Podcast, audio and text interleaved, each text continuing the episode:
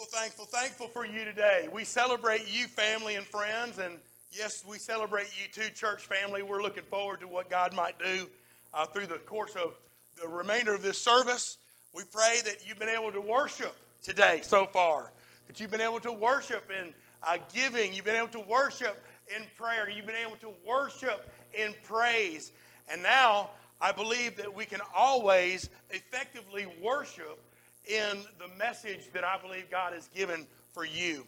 You know, in the third installment of this After This Life series, I shared um, a message that said basically that heaven is better than you could ever imagine.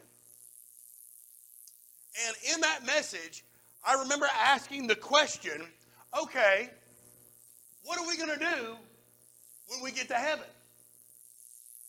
Well, in addition to God continually revealing his goodness and his kindness and his mercies to us, in addition to us constantly hearing nonstop testimonies of how God used us to influence other people's lives, the greatest thing that we're going to be doing is worshiping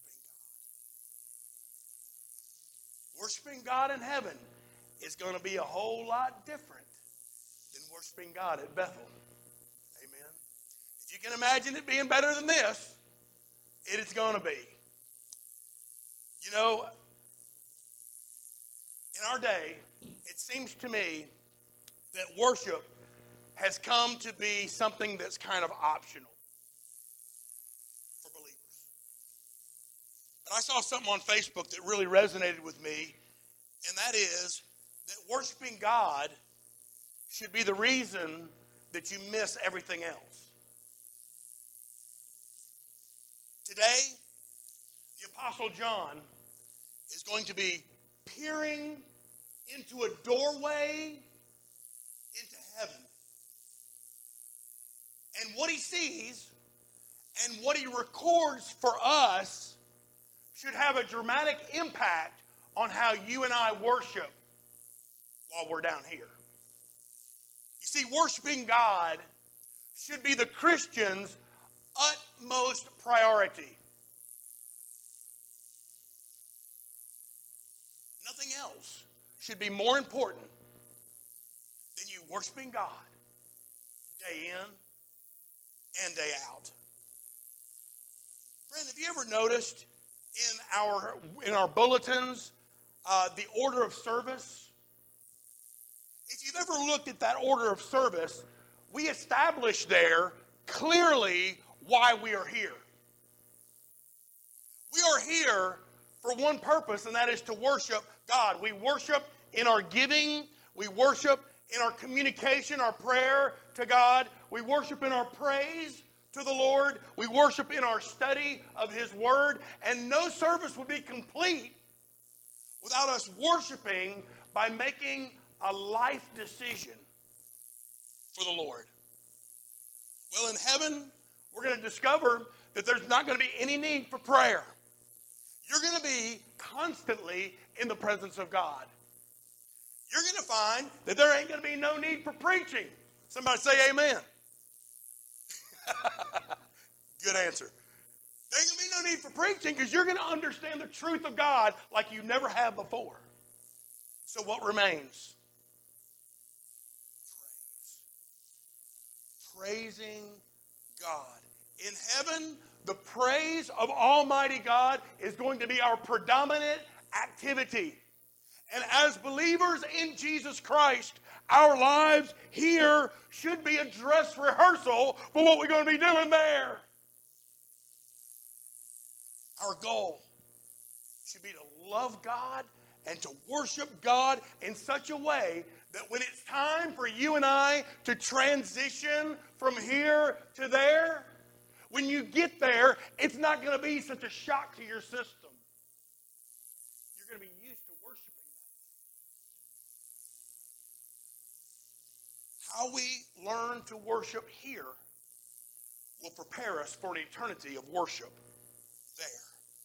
So today, as I look a little bit closer at Revelation chapter 4. That's on page 1090 in the Bibles in front of you if you want to follow along. We look at uh, Revelation verse 4, chapter 4, and we're going to see clearly what it shows us, and that is this. The priority in heaven is the priority of worship. So on page 1090 in the Bibles in front of you in chapter 4, listen to what John sees as he peers through this doorway into heaven. After these things, I looked, and behold, a door standing open in heaven. And the first voice which I heard was like a trumpet speaking with me, saying, Come up here, and I will show you things which must take place after this. Immediately I was in the Spirit, and behold, a throne, a throne set in heaven, and one sat on the throne. And he who sat there was like jasper and sardius stone in appearance. And there was this rainbow around the throne in appearance like an emerald. Around the throne were 24 other thrones. And on the thrones I saw 24 elders sitting clothed in white robes, and they had crowns of gold on their heads. And from the throne proceeded lightnings and thunderings and voices. Seven lamps of fire were burning before the throne, which are the seven spirits of God. And before the throne, there was this sea of glass like crystal. And in the midst of the throne and all around the throne were four living creatures full of eyes, front and back, all seeing, right? The first living creature was like a lion. The second living creature was like a calf. The third living creature had a face like a man. And the fourth living creature was like a flying eagle. And these four living creatures, each having six wings full of eyes around and within, and they do not rest day and night, saying, Holy, holy, holy, Lord God Almighty, who was and is and is to come. And whenever those living creatures give glory and honor and thanks to Him who sits on the throne, who lives forever and ever, the 24 elders fall down before Him who sits on the throne and listen to what they do. Worship Him who lives forever and ever. And they cast their crowns, their crowns of gold, before the throne, saying, You are worthy, O Lord, to receive glory and honor and power. For you created all things, and by your will they exist and are created. Did you notice what was right smack in the middle of this heavenly worship? Did you notice what was in the center of this heavenly worship. Verse 1 says that as John peers through the doorway into heaven, he sees something that no other human being has ever seen before. Worship as it is in heaven. Now, when John received this vision of heavenly worship, what you don't know is, is that the Roman emperor had exiled him to an island called Patmos and basically left him for dead, right, as part of his punishment. It just seems that John would not shut up about his Savior, Jesus. And so the emperor said, I'll fix you. But at this low point, how many of you had low points in your life? At this low point in John's life, what did God reveal to him? He revealed a glimpse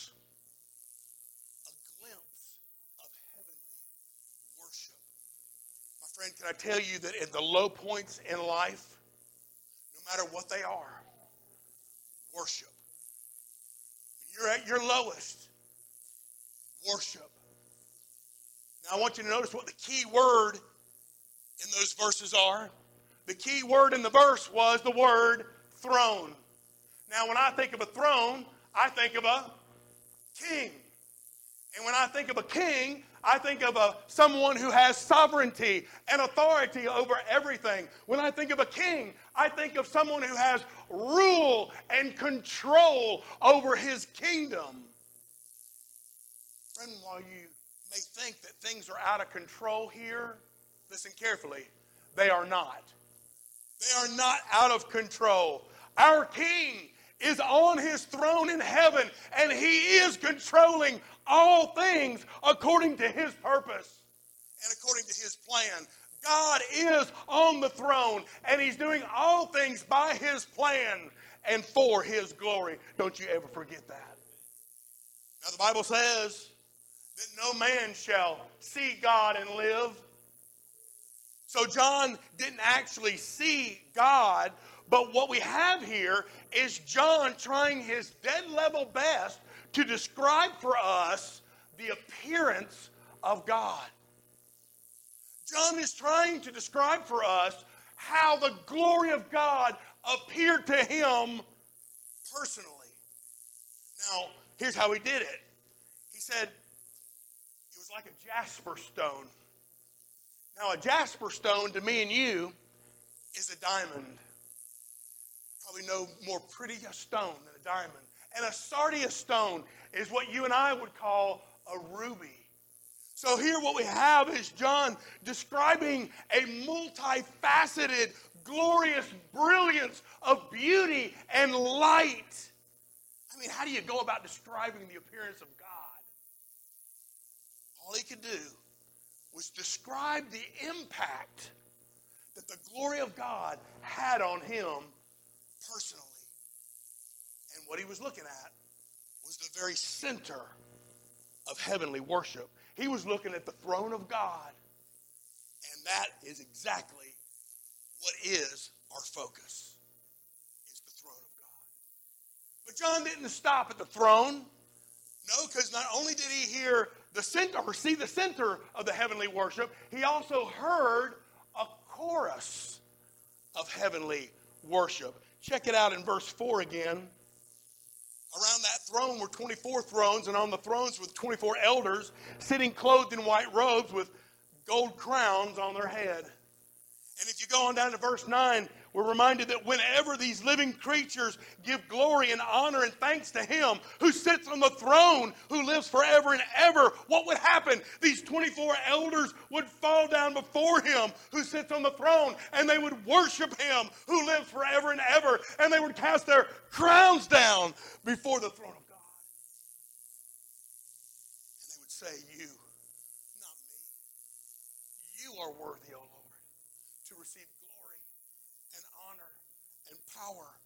you created all things. And by your will, they exist and have been created. Wow. In addition to this extraordinary, glorious brilliance in heaven, in addition to getting a glimpse of the throne of God in heaven, what you need to know is there is much, much activity there's much going on in heaven. John found that wherever the throne is, there's worship. Can I say that for your life as well? When you find the throne of God ruling over your heart, you know what's going to happen? You're going to worship. Right? If He rules over your life, what are you going to do in your life? You're going to worship Him who sits on the throne. And so, as John is continuously observing all this activity, he sees these 24 elders sitting on thrones surrounding the throne of God. And those 24 elders represent all the Old Testament believers and all the New Testament believers that have ever lived. And then John says, I saw these four living creatures and those four living creatures represent all of creation because all of creation is going to worship God. Do you know that? And what were they doing? Repeatedly praising God. Repeatedly praising God. And when those creatures praised God, then those 24 elders bowed before the throne and they cast their golden crowns before the throne of God. They were worshiping Friend, I want you to imagine for a moment. Imagine just for a moment, if you can, being consciously alert to the holiness of God. Imagine for a moment fully understanding, perhaps for the first time in your life, fully understanding the truth. Imagine, friend, seeing this incredible, magnificent beauty of God for the first time. Imagine your heart overflowing with love for God. Imagine, friend, being 100% devoted to the purposes of God.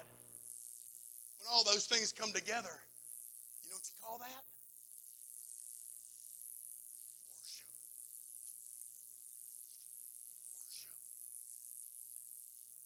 we don't just worship when we gather together. We, we can and we do. But we can worship at all points in our life when these things are occurring.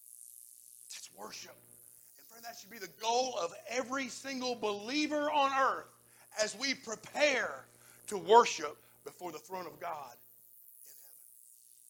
Now, there's something else I want you to notice here, and that is this worship in heaven gets better and better and better and better and better. It seems the more that we experience God, the more we're seated before the throne of God, the more our worship grows, the more excited we get. Amen. And we worship God. You see, throughout the book of Revelation, as praise is being offered to God, it builds and it grows into this crescendo of worship that becomes more and more all encompassing. Oh, it's going to be your all in all worshiping God perhaps for the first time In Revelation 1 6, John began the book by saying, All glory to Jesus who loves us and who has freed us from our sins by shedding his blood for us. He has made us into a kingdom of priests for God his Father. All glory and power be to him forever and ever. Amen.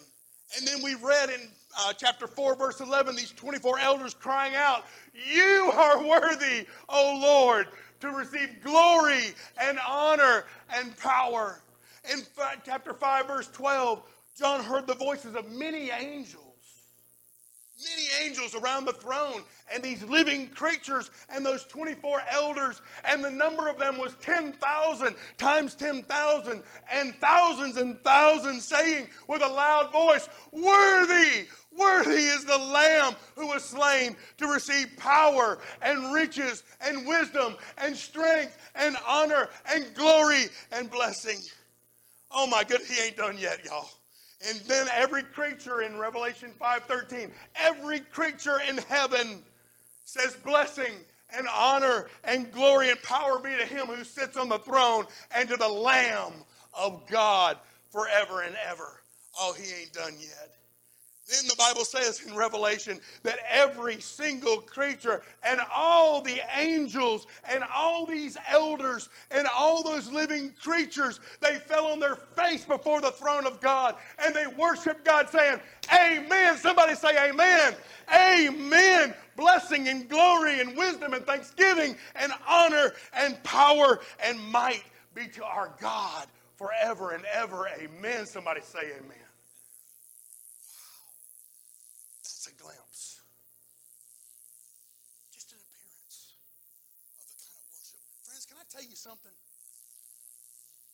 Never going to get bored worshiping God in heaven. That's right. It ain't ever going to happen. You're never going to get bored while you're worshiping God in heaven. Our worship's going to keep growing. It's going to keep expanding. It's going to keep swelling and spreading and increasing, all to the glory of God. For all eternity. Amen. So John showed us what the center of heavenly worship is, the throne of God. Let us get a little earshot, a little earful of the chorus of heavenly worship. But I want to end on this note because I want to point out to you the character of heavenly worship. You need to know the character of Heavenly worship. See, while John was imprisoned on this island called Patmos, I'll bet you he experienced a whole lot of discouragement. I'll bet you while he was exiled away from his family, away from his friends, he was going through despair like you and I have never seen before. I bet you he was disappointed. I bet you he was depressed. I bet you he was down. But then, John was given this glimpse. He was given this glimpse of what was to come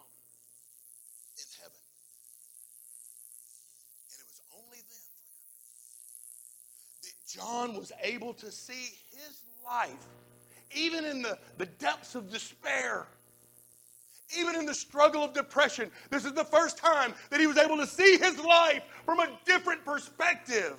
You see, that's what worship does. It allows us to see our lives from a heavenly perspective. John was able to see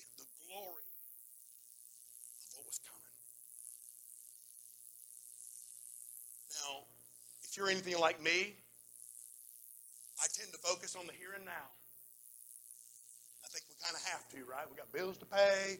We got relationships that need attention. Uh, we, ha- we have work jobs to do, right? Uh, we kind of have to focus on the here and now. But there is something bigger. Friend, listen. There is something that's far more important the here and now. You see, things are not entirely as they seem to be. God is not out of control. Things are not out of control. Satan has not won. Evil has not prevailed. It's not the same. It's not as it appears. Never forget, my friend, that this world that we live in is passing away. She's going to be gone one day. However,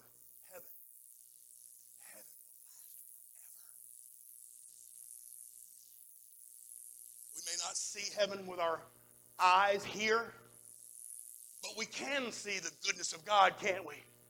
We can see the magnificence of God's works, can't we? We can see how worthy He is to be worshiped. And when we worship in our giving, when we worship in our prayers, when we worship in our praise, when we worship in our study of His Word, when we worship in our life decisions, friends, we are getting a glimpse of worship in heaven. But there are four things very quickly that I want to run by you that really tell us a lot about the character of heavenly worship as John is peering through this doorway into heaven. The first of which is this worship is not about us, it's all about Him. Now, that's easy to forget sometimes, isn't it? It's easy to forget that God is the center of our worship. Not us, not our things, not our relationships. God should be the center of our worship. And it's a bit concerning to me that many believers never really worship God because they're so fixated on themselves. Many believers are not able to worship God because they're so fixated on their preferences, on their own desires, on their own lives, on their own wants that they can't focus on God. Worship God for who He is and what all He's done, man, we ought to consciously put on blinders. We ought to put on blinders so that I don't see what I want. I don't see the things that I want or the things that I don't like. I just want to know what God wants. Because worship is not about me. It's not about what I want. It's about God and what God wants in my life. Worship, friend, is not about us. It's all about Him. Secondly, worship is not about here. It's all about there. Praise God for that. For God, when we worship, that exalts Him and it praises His authority. But for us, when we worship, it gets our mind off of ourselves. When we worship for just a moment, it gets our mind off of the things of earth and onto the things of heaven. Is, that we will live here with heavenly priorities. But the only way that's going to happen is if we focus on the things of heaven. If we will seek things that are above, if we will set our minds on things that are above, we're going to walk in this world a whole lot differently. Heaven will make a difference in our life. Can I tell you that we are citizens of heaven? We just ain't home yet. Thirdly, worship is not about now, it's about then. Paul wrote to one church and he said, Whatever you do, don't lose heart. Don't lose heart. Even though our outward man is perishing, the inward man is being renewed day by day. For our light affliction, which is but for a moment, is working for us a more exceedingly, exceedingly great weight of glory. While we don't look at the things which are seen, we look at the things which are unseen. For the things that are seen are temporary, the things that are unseen are eternal. When you compare the perishing with the eternal, when you compare our momentary affliction in this life with the eternal weight of glory in heaven, then all of a sudden you begin to realize that worship is a choice. Worship chooses not to focus on the seen, but the unseen. Worship happens when we focus on things that are eternal, not things that are temporary. Make this exchange, friend. We make this exchange for the things of this world with the realities of heaven. We choose to focus there. Finally, worship is not about one, it's about many. Sadly, we live in a day where many people don't believe that they need to worship in church anymore. We live in a day where many people don't feel they need to worship with the whole body of Christ, as the Bible puts it. But can I tell you that at some point or another, they're going to come to the gross realization that they have shortchanged themselves. They're going to come to the reality that not only have they shortchanged themselves, but they've shortchanged a whole lot of other believers in the process. And while they shortchanged themselves and shortchanged other believers, they also shortchanged their God. Because they didn't feel it was necessary to worship with the body of believers. You know, people claim that they can worship in a deer stand. They worship, they think they can worship in a bass boat, they can worship in a golf cart. But I want to tell you something. The kind of worship that we read about here in the book of Revelation is something that's called corporate worship. In a nutshell, that means worshiping together. Worshiping together. That's the kind of, of worship that we're going to be experiencing in heaven. See, Christianity is not an individual experience. Yes, you come to Jesus individually, but the minute you come individually, what do you do? You become part of the body of Christ through baptism. And now you're not just yourself, you're not just your own, you're part of the whole. And we worship as a whole. And I would say that probably one of the greatest lessons that we can learn here on earth is to truthfully and wholeheartedly learn to worship God with other believers. With other believers that God has redeemed for Himself. After all, that's what we're going to be doing for all eternity. If, somebody say if, if you go to heaven. If you go to heaven, you're going to be spending eternity the body of Christ. All the believers of old and all the believers yet to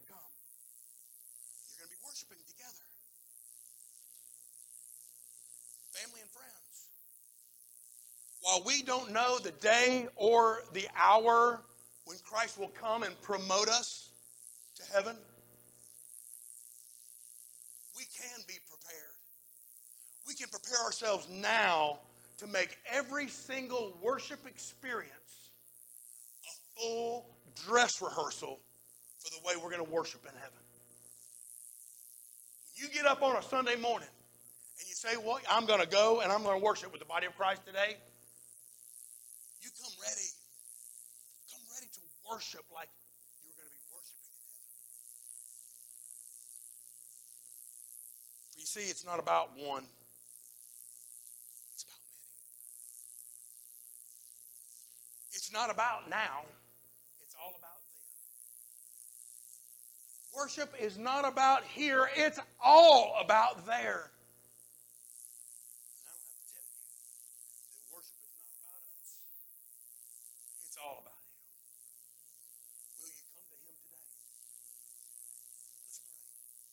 Father God, you are an amazing God and you are worthy, worthy, worthy, holy, holy, holy, and worthy of our worship. Father, our prayer is today that, Father, as believers, we have made a full dress rehearsal for how we're going to worship in heaven when we transition from here to there. But Lord, if we're honest, not everybody's ready. Not everyone has come and placed their faith in Christ. Therefore, they're not ready for heaven. They can't go until they place all their faith, all their trust in the gift you gave of your only begotten Son dying on the cross for us. We have to do that individually before we can become a part of the whole. So, Father, our prayer is today that everyone who has heard this message and allowed your word to pierce their heart, Father, they would examine if they're ready. Are they ready to go to heaven? Are they ready for this kind of worship?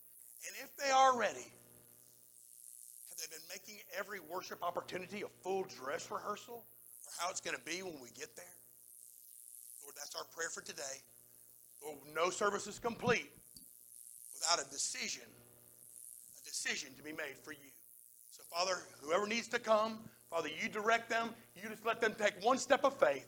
Lord, let them come forward. I'll show them what the Bible says about how they can come to Christ and be a part of this glorious worship that we've talked about today. Let it all be for your glory in Jesus' name. And all God's people said.